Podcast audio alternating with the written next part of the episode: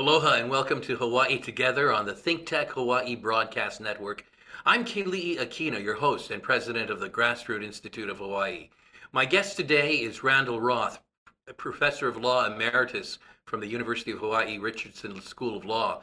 Randy, who's been a good friend of mine through the years, is probably most famous for helping to write the blockbuster book Broken Trust, which began as an essay in the Honolulu Star Bulletin in, back in 1997. It exposed mismanagement and corruption at the state's largest trust, Bishop Estate, and shook Hawaii's political and economic establishment to the core. It also resulted in many changes at that organization, including its name, uh, though the book, in the end, left it open as to whether any of the reforms would really make any long lasting difference. It's used today as a textbook in many courses on trust law. Uh, back in the early 1990s, Randy helped to edit two volumes of the popular Price of Paradise series, which contained essays by leading thinkers about many of the state's most pressing problems, including its high cost of living. Randy joins me today to talk about an issue that unfortunately has been in the news a lot here in Hawaii, and that's corruption amongst our public officials. So I would like to invite you all to welcome to the program now Professor Randall Roth, Emeritus from the University of Hawaii Richardson School of Law. Randy, welcome to the program. So glad to have you here today. Thank you. It's my pleasure. Well, it's always great talking with you. You have such wonderful insights both into the institutional and cultural history here in the state of Hawaii. Let's let's right now at the very beginning talk about the word corruption in itself. For a lot of people, it conjures up a, a very nefarious scene of uh, evil people carrying out some type of conspiracy in a very concerted criminal effort. But it may not be so obvious. And I think you have a broader understanding in terms of the way you use the term corruption. What is your understanding of it? Well, it certainly includes criminal corruption. And we have a, a former police chief in prison right now, and uh, uh, his spouse, who is a senior member of the prosecutor's office in prison right now. Um, high level people who are in the police department, the criminal intelligence unit in prison right now. Uh, we have a number of other high officials that have been indicted that could end up in, in prison. So um, that and, and, two legislators earlier this year caught red-handed uh, taking cash and envelopes uh, to influence their vote. So corruption certainly includes criminal corruption like those instances. But I had suggested that we talk about a, a non-criminal version of corruption. It's corruption in the sense that a person is is using or not using uh, the powers given them by virtue of an elected or appointed position in, in government. They're using it not primarily for the benefit of, of the people, the public, but primarily for the benefit of themselves or special interests of one kind or another. I think it's a particularly insidious form of, of corruption that is terrible anywhere, but here in Hawaii, where we've been long dominated by a single political party, and I don't think it matters which political party it is, when you've got an area that's been dominated by one political party, and then you add that we're a remote island, thousands of miles away from the next metropolitan area, and you add our economy as such, it's so non um, diversified that there, there aren't a lot of real promising positions, if you will, in Hawaii for ambitious, well educated people who aspire to have uh, well paying, prestigious positions in, in their uh, community when you combine all of that, I think it's it's understandable why this non-criminal corruption, um, as I've defined it, is particularly bad in Hawaii, and I think we see that in in the Bishop Estate controversy that I wrote about with Judge King and the Broken Trust book, but also um, the mailbox conspiracy. I think this is an especially wonderful book written by Alexander Silvert uh, about the uh, now ex police chief and his spouse and members of the criminal intelligence unit, etc. Um, but those are stories that are just filled with not just the criminal corruption, but non-criminal corruption, which I think is is again particularly bad here in Hawaii. Well, Randy, I'm really glad that you pointed out the difference between criminal corruption and non-criminal corruption, and the fact that a broader definition of corruption would include both. But going back to some of the examples you used, and I, and I think of others as well. Uh, uh, for example, there are four officials in the Honolulu Department of Planning and Permitting charged in March with accepting bribes. Or, as you mentioned, two state legislators in February, including a former Senate Majority Leader, were also charged with taking bribes, and both have since then been convicted. And of course, as you mentioned, and this has been in the news so much, the major scandal at the HPD Honolulu Police Department and City Prosecutor's Office involving the so called mailbox conspiracy. So, my question about all of this is is this business as usual? Uh, in other words, um, is this the way politics operates here in Hawaii and political organizations, or has there been an increase, an uptick in the corruption of late? What do you think? There certainly was a lot of criminal um, corruption in the stories told in the mailbox conspiracy book, starting, of course, with the police chief and the people in the police department that he recruited, his spouse in the prosecutor's office, and a number of people in were associated with uh, city administration. But take a look, for example, at the police commission. These are appointed positions, um, prestigious positions. Uh, these are very smart, very well educated people, very well thought of in the community who are appointed to the police commission. And at this time that they had a police chief who was uh, recruiting others to assist him in in framing an innocent man for a very serious crime. Um, they were engaged in what the book refers to as, as willful blindness. They were looking the other way. Uh, rather than use the power that they had and the responsibility that came with it by virtue of being appointed to the police commission, um, frankly, they were just going along to get along. They didn't want to upset these powerful people and the powerful people that were being recruited by those powerful people to put pressure on them. And so they simply looked the other way. Um, when the police chief intentionally caused the mistrial um, in a in a key key case involved in this whole mailbox conspiracy, clearly clearly wrongdoing. He intentionally caused a mistrial. He didn't want evidence of his corruption to come out. Um, the chairman of the police commission at the time said, you know, that wasn't right, but I think he feels bad about that. I think I think he's learned his lesson. I think we need to forget about the past and just look forward. That's even worse than willful blindness. That's becoming apologetic for what, in hindsight, we know was was egregious criminal behavior.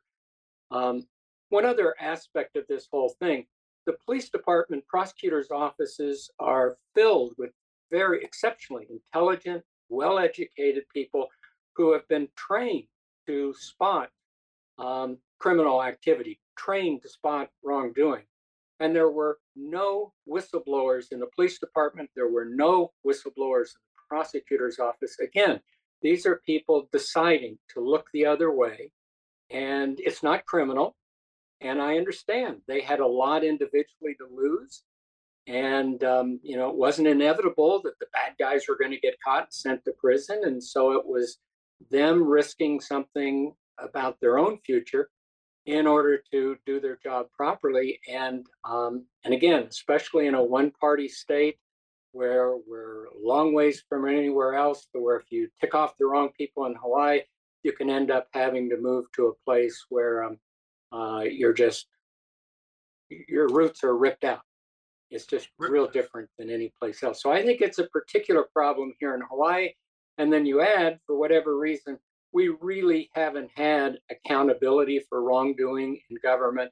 We really haven't had transparency in a meaningful way in government. And so our problem is particularly bad. Uh, corruption in Hawaii is particularly bad. And unless we make some meaningful changes, I don't think it's going to get better. You speak about Hawaii and our environmental factors, such as our location in the middle of the Pacific, of the smallness of our community, and so forth. And what you've described really is a, a culture that, if, if it doesn't breed, it at least tolerates corruption. But as you suggest, th- this, this has something to do with uh, being in Hawaii. Are, are, you, are you really saying that it, corruption is worse here than in other states and territories? Uh, I am, and That's, that's a not. strong statement, Randy. I, I I know that, and I arrived at that conclusion reluctantly over time, and I don't think it's because our people are any worse than people anywhere else. Um, if there is such a thing as as large groups of people that are better or worse than others, I I think the people in Hawaii are wonderful people, and I love what I would describe as the culture of Hawaii.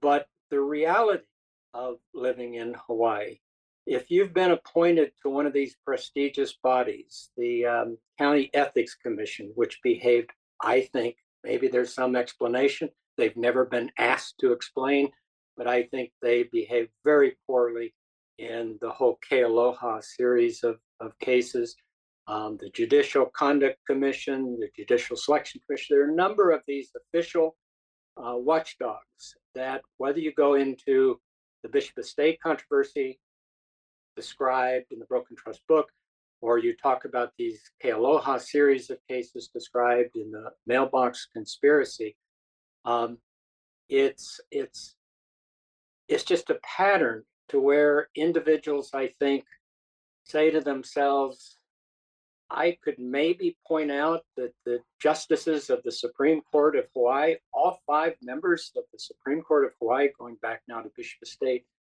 shouldn't have been selecting trustees in the first place. There was there was the, the will had talked about the justices of the monarchy, but that was over hundred years ago.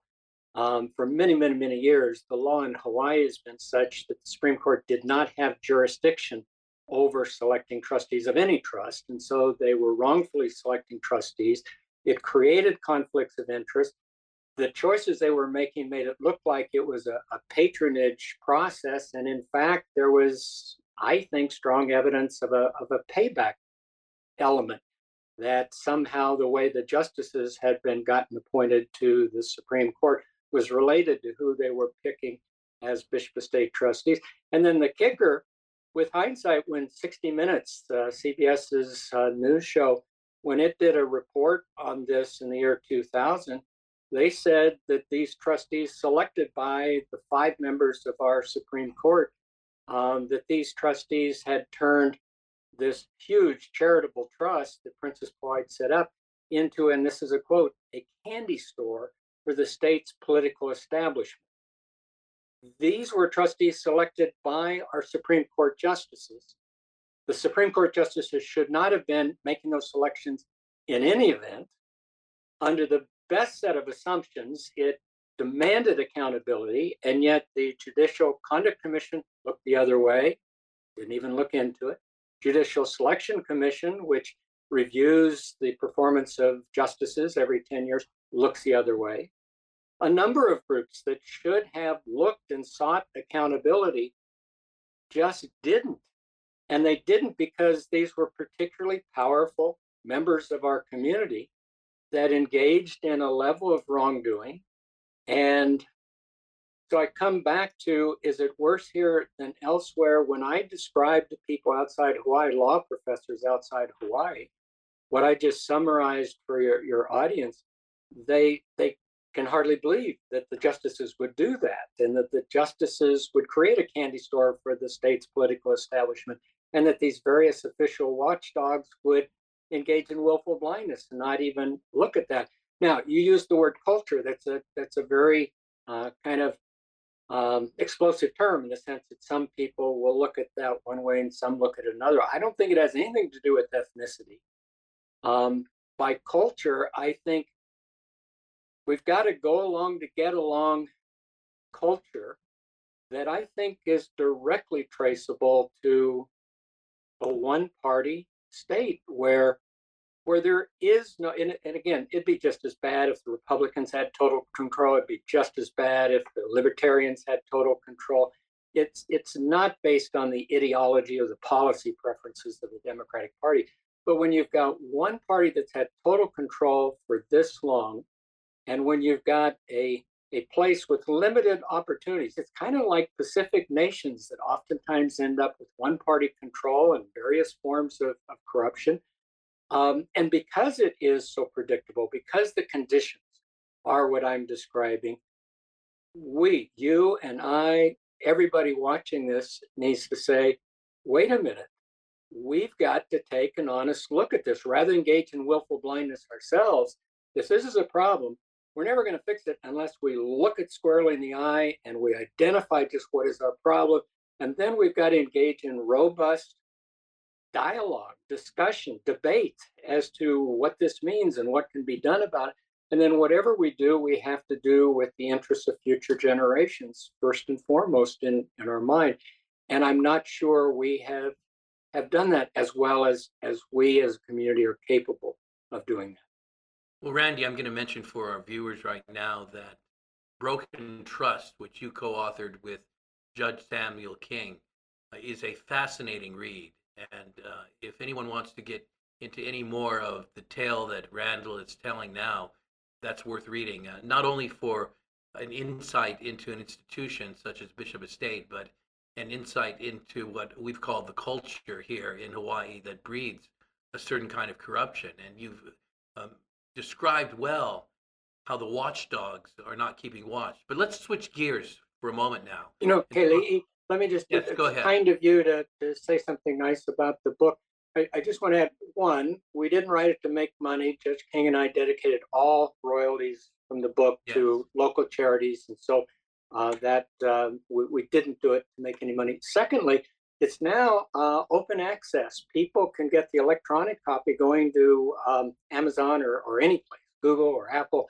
Uh, it is available for free because the current trustees of Kamehameha schools uh, paid the University of Hawaii Press to make it open access, which I think says a lot about them, uh, some integrity of that particular organization right now. So uh, I hope people do look at that book because of of what it can help us think through as a community. And then that mailbox conspiracy case is just the whole story, the same story, I think, only an updated version. Very good. Thanks for sharing that. Now let's go and talk about the other side whistleblowers. Government employees have been have oftentimes played a very key role in calling out corruption. Randall, what, what are some of the legal protections uh, here in Hawaii for whistleblowers? And are they effective? And, and what is the the status of our, our whistleblower practice here? It varies depending on the circumstances. There are some protections, but a lot of times they're there in theory uh, and not really, I think, as a practical matter, um, all that useful. Um, being a whistleblower is um, is dangerous to a person's future. Um, I don't know what to tell you except to say I understand completely. If somebody who's got a lot at stake um, chooses to look the other way, uh, go along, get along, I get it, and and I, can't say I would have behaved differently if I were in their shoes. I I like to think I would. Uh, part of the human condition, I think, is that we each tend to think of ourselves as being very moral, courageous people. Um, but we all have a significant element of self-interest. We try to do the right thing. We try to put the interests of other people in, in front of our own, especially when we've been empowered by being appointed or elected to a government position. Um, but I'm not saying it's ever easy for somebody to be a whistleblower when they really see uh, a powerful person like a legislator, for example, or a police chief, for example, or a prosecutor, for example. Um, and I don't. I know you are are very well educated in in, um, uh, in Socrates and and the various uh, philosophers. Um, but I think at the end of the day, each of us needs to really focus on on inner discipline inner integrity, our inner sense of responsibility. And I think if we live lives that reflect that kind of, of virtue, um, I, I think it influences others. I think we'll have more whistleblowers in the future than we've had in the past. Uh, if each of us individually, I think it starts with the individual. If we each double down and determine we're going to do a better job than we've done in the past of, of achieving that kind of virtue, uh, I really don't know that there's a political solution to this. I, I like to think there is, uh, but in a one party state, the people that are in power uh, have such an incentive to hang on to that power and such an incentive to limit accountability and limit transparency. So I'm optimistic when we look at the individual and what you and I and individuals who are watching this can do. Uh, I'm not real optimistic about our elected officials in this remote um, island country or state of ours. Um, I wish I were more optimistic. Well, you know, it is an interesting thing that uh, even though they don't seem to be very successful, we have no end of the creation of commissions or organizations sponsored by the government to look into and deal with corruption. And as you say, you ha- you don't have necessarily very high hopes for the government itself being able to make a difference unless individuals rise up to the highest level of values. This year, in particular, the, the state legislature created the Commission to Improve Standards of Conduct, and the purpose, ostensibly, is to curb ethics violations. Uh, that was back in June, and it made several suggestions, Randall. And uh, I'm wondering what your thoughts are. A few of the suggestions included streamlining or making it easier for lobbyists and others to follow the law, or tightening the policies on presenting gifts to government officials, mandatory lobbyist training, uh, prohibiting legislators from working as lobbyists, and several other similar proposals. What is your thought on the potential effectiveness of this kind of legislation? Uh, I, I, happen to know um, most of the members of, of that commission well and, and think highly of them. Um, and I know most of the people in the legislature and think think highly of them. I mean, we've got really, really good, solid people involved in this, and the members of that commission, I'm sure, will come up with some of the ideas you've mentioned, and, and maybe some other ideas, and some of those I think are are quite good. But I got to tell you, unless part of that, part of what they recommend, and the legislature uh, puts into place uh, if part of it isn't to go back and look at the police commission during the, I'll call it the Kealoha crimes, and try to figure out why didn't this body do its job? Uh, why did it engage in willful blindness? And the same thing with the county ethics commission.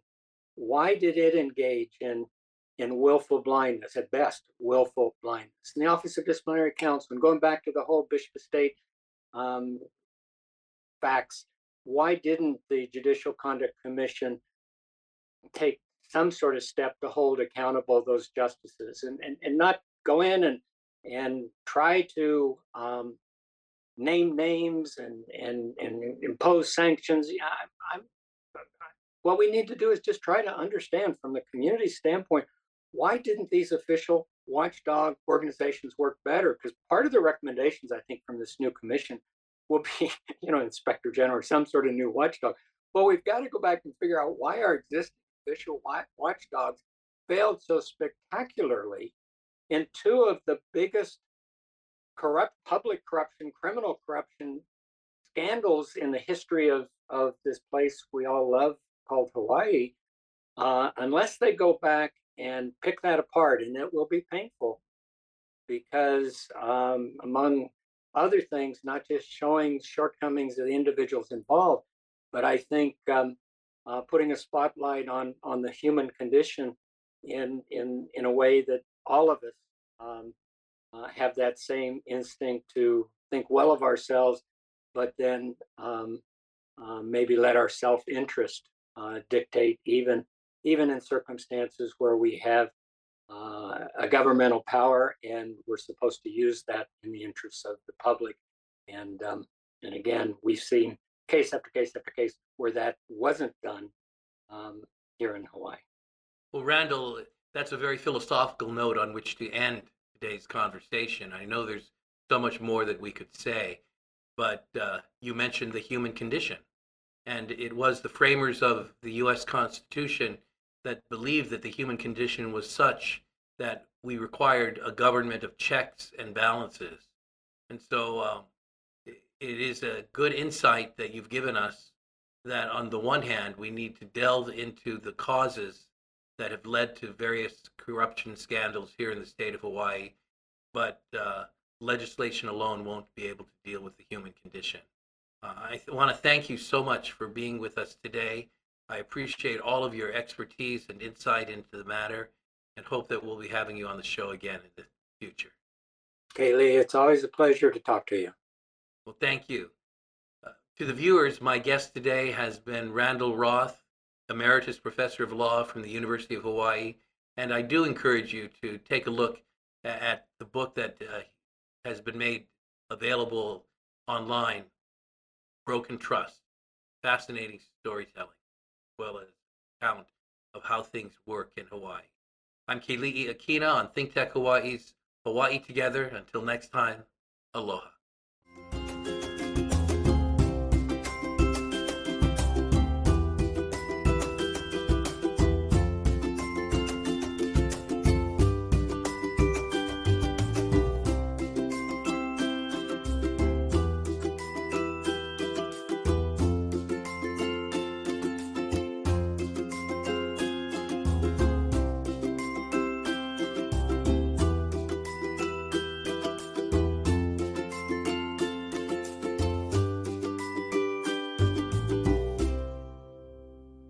Thank you so much for watching Think Tech Hawaii.